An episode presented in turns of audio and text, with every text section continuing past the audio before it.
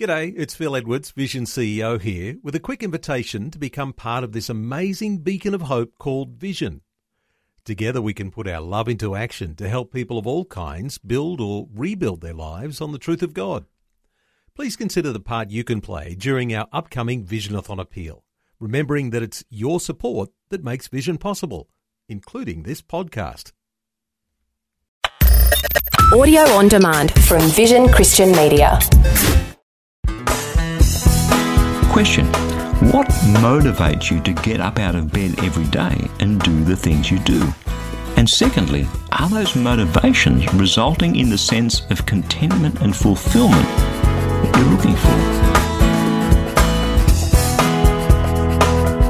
Hi, I'm Berni Dymet, and welcome again to the program as we take a look at the drivers, the motivators in your life from a different perspective.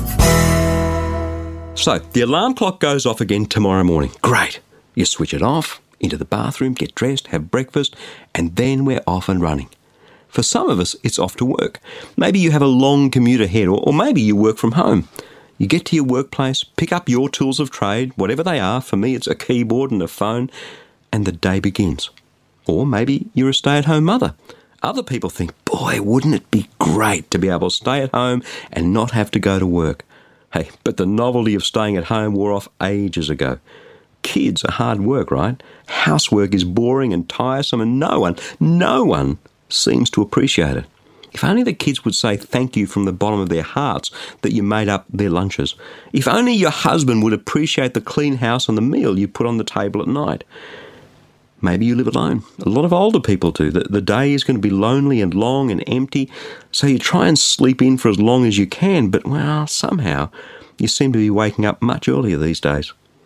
Some people seem to have such exciting jobs. I remember when I had a consulting firm, almost every week I was off flying somewhere, and people would look at me and say, Wow, wish I had his job. Little did they know that I was so sick of taxis and airports and hotels and planes and landing and, and scrambling to get to my meetings. I've been to the USA so many times, I can't count the number of times I've flown over the top of the Grand Canyon and looked down from the plane and thought, you know, one day I'd love to be able to go and see that place. And there's a hotel in New Zealand, in Wellington, where I've stayed 108 times. That's 108 return trips between Australia and New Zealand. So even what appears to be glamorous or desirable really ends up being a grind. So I'm going to come back to it. Whatever your lot in life is, however you spend your day, however glamorous it may appear to other people, however boring it may appear to you, what motivates you to get up and get out of bed every day? Is it just that you have to get up. You, you have to go to work. You have to do that long commute and then sit there in that cubicle and do that job because that's what pays the mortgage and that's what puts food on the table and that's the way it's always been and that's the way it's always going to be. Can I tell you the tragic truth is that that's precisely how it is for a lot of people. They're stuck on this, this endless merry-go-round of life and drudgery and pressure and stress that has precious little in it to be motivated about at all.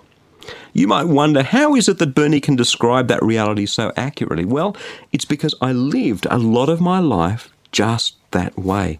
There was nothing in it to motivate me and to give me satisfaction or joy. Oh, now, now let me say, I did have some motivations. I wanted to make a lot of money, and I was on the way to that.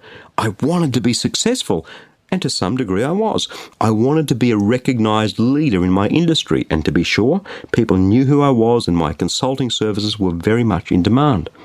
Those were my motivations, but there was no pot of gold at the end of the rainbow. They're motivations you'd think that, if realized, would bring a great degree of satisfaction and contentment. Yeah, there was a bit of that, but it was fleeting, it was elusive, it didn't last deep down at the end of each day when I laid my head on that pillow, that sense of achievement and satisfaction at what I'd achieved that day simply wasn't there. And of course, in just a few hours, that alarm clock would be off again and off we'd go. Come on, what are your motivations? What gets you up out of bed every day? What are your hopes and your dreams? And most importantly, are they the sort of motivations and hopes and dreams that are bringing you the sense of satisfaction and contentment and fulfillment that you're actually looking for, that you've been spending most of your life looking for. Well, are they or aren't they? You know, Albert Einstein's definition of insanity is doing the same thing over and over again and expecting a different result. But that's how many people, can I say, most people are living their lives. Well, you know, um, no, I'm not content. No, I'm not satisfied. But if I just keep going, if I just keep working harder, maybe it'll come. Can I be blunt here? Can, can I be really direct? No, it won't. Because 99% of that sense of, of satisfaction and, and contentment and fulfillment that everyone's yearning for has to do with what's going on inside your heart. And there is a simple yet profound switch that each one of us can flick on the inside that changes everything. Everything. Would you like to know what it is? Well, here it is the words of Jesus. Matthew chapter 23, verses 11 and 12. The greatest among you will be your servant. All who exalt themselves will be humbled, and all who humble themselves will be exalted. That switch is turning our lives around from filling ourselves, gratifying ourselves, satisfying ourselves, to using who we are and what we are and what we have to serve others. It's turning our lives around from dreaming about how successful we can be to harnessing our hopes and dreams to impact other people's lives.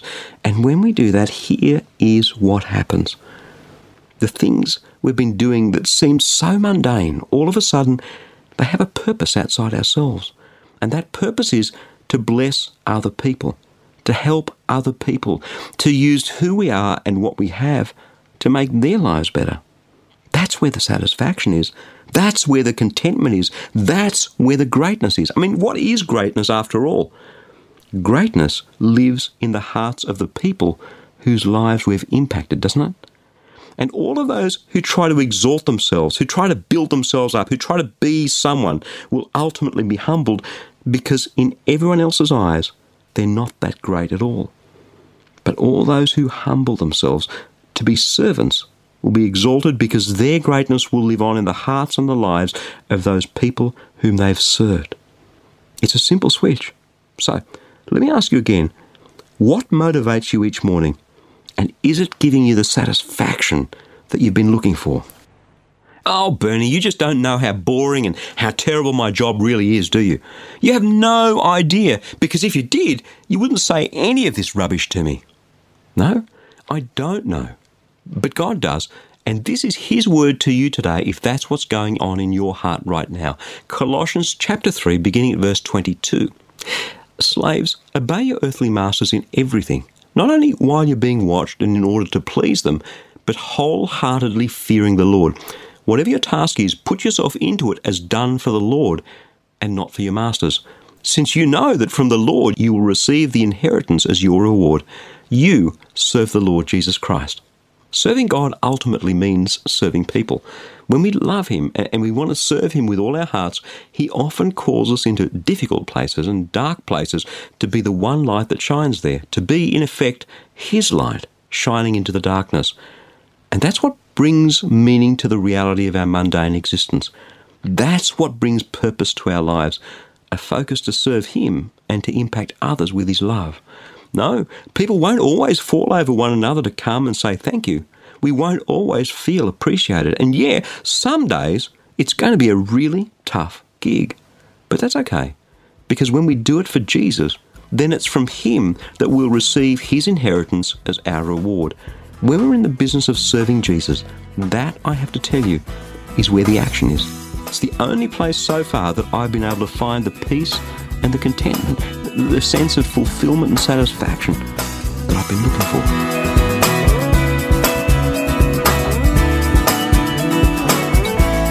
Before we part ways today, I was just wondering if I could ask for your input, a bit of help, if you will, to guide me along the way. As you might imagine, we receive a lot of feedback to a different perspective from right around the world.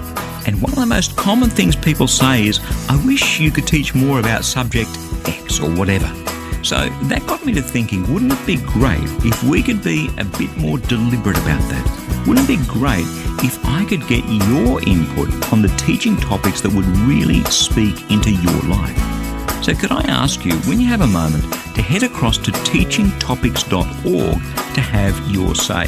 It'll only take you a couple of minutes, and who knows how many other people right across the globe might be blessed by your God inspired ideas. That web address again is teachingtopics.org. Just a few minutes of your time could have a powerful impact that ripples out into countless places that we can't even begin to imagine. I'm Berni Dymet. Catch you again, same time tomorrow, with a different perspective.